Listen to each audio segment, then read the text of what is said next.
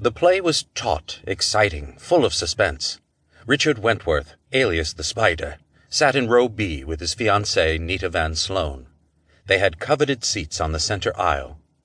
Wentworth glanced sideways at her, studied her beautiful profile. The short, straight nose, the firm young chin, the delicate contour of her throat always intrigued him, and he never ceased to admire that profile.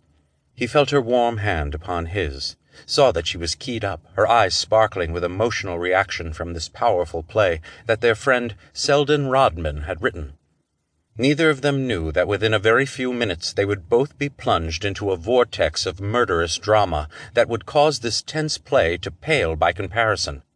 Both of these people were used to danger and to the menace of swift death, but at the moment they were absorbed in the make believe world on the stage. The play was definitely a success. Wentworth turned away from Nita, glanced at the distinguished first night audience in the orchestra. The second act had just begun, and the influential critics were watching the stage as spellbound as any callow schoolboy.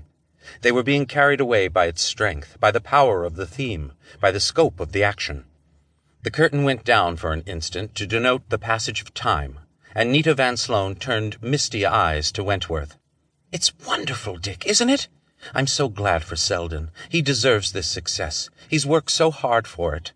Drums of Desire is the greatest play of the year. It'll have a record run, and the movies will buy it. Selden should make a half million out of it.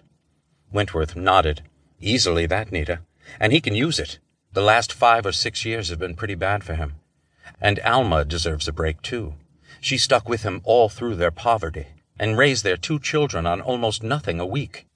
Alma must be a very happy wife tonight, Nita said pensively. I've often wondered how Selden managed to get money to support his family. He never borrowed. Wentworth shrugged. All that will be over now. His royalties will come in steadily. What I can't understand is that Selden Rodman isn't here for the opening of the play. He nodded toward the box at the left. There's Alma and the two kids, but Rodman hasn't shown up. They said he phoned that he'd been called out of town. He paused as an usher tapped him on the shoulder. Mr. Wentworth, sir, you're wanted on the telephone. A man said you'd know who it was, that you left your seat numbers with him. Right. Wentworth gave the usher a quarter. I'll be right there. He started to get up, excusing himself to his beautiful companion, but Nita put a hand on his arm. Suddenly there was a flicker of fear in her tawny eyes. Dick, she said tautly, almost under her breath. There's only one man who'd call you here. Ben Lasker. Wentworth avoided her eyes. What of it, Nita? What of it? she echoed. It means that there's trouble somewhere. Ben Lasker is the contact man for the spider. When people are in trouble and want the spider's help, they know they can get in touch with him through Ben Lasker. She dropped her voice to an even lower pitch. And when Lasker calls you like this, it means that the spider is going to walk again. That Richard Wentworth, wealthy sportsman and dilettante, will put on the cloak of the spider and risk his life again. And you promised me you were through, Dick. He lowered his glance before the reproach in her voice. It was true that whenever the spider walked, Richard Wentworth risked his life.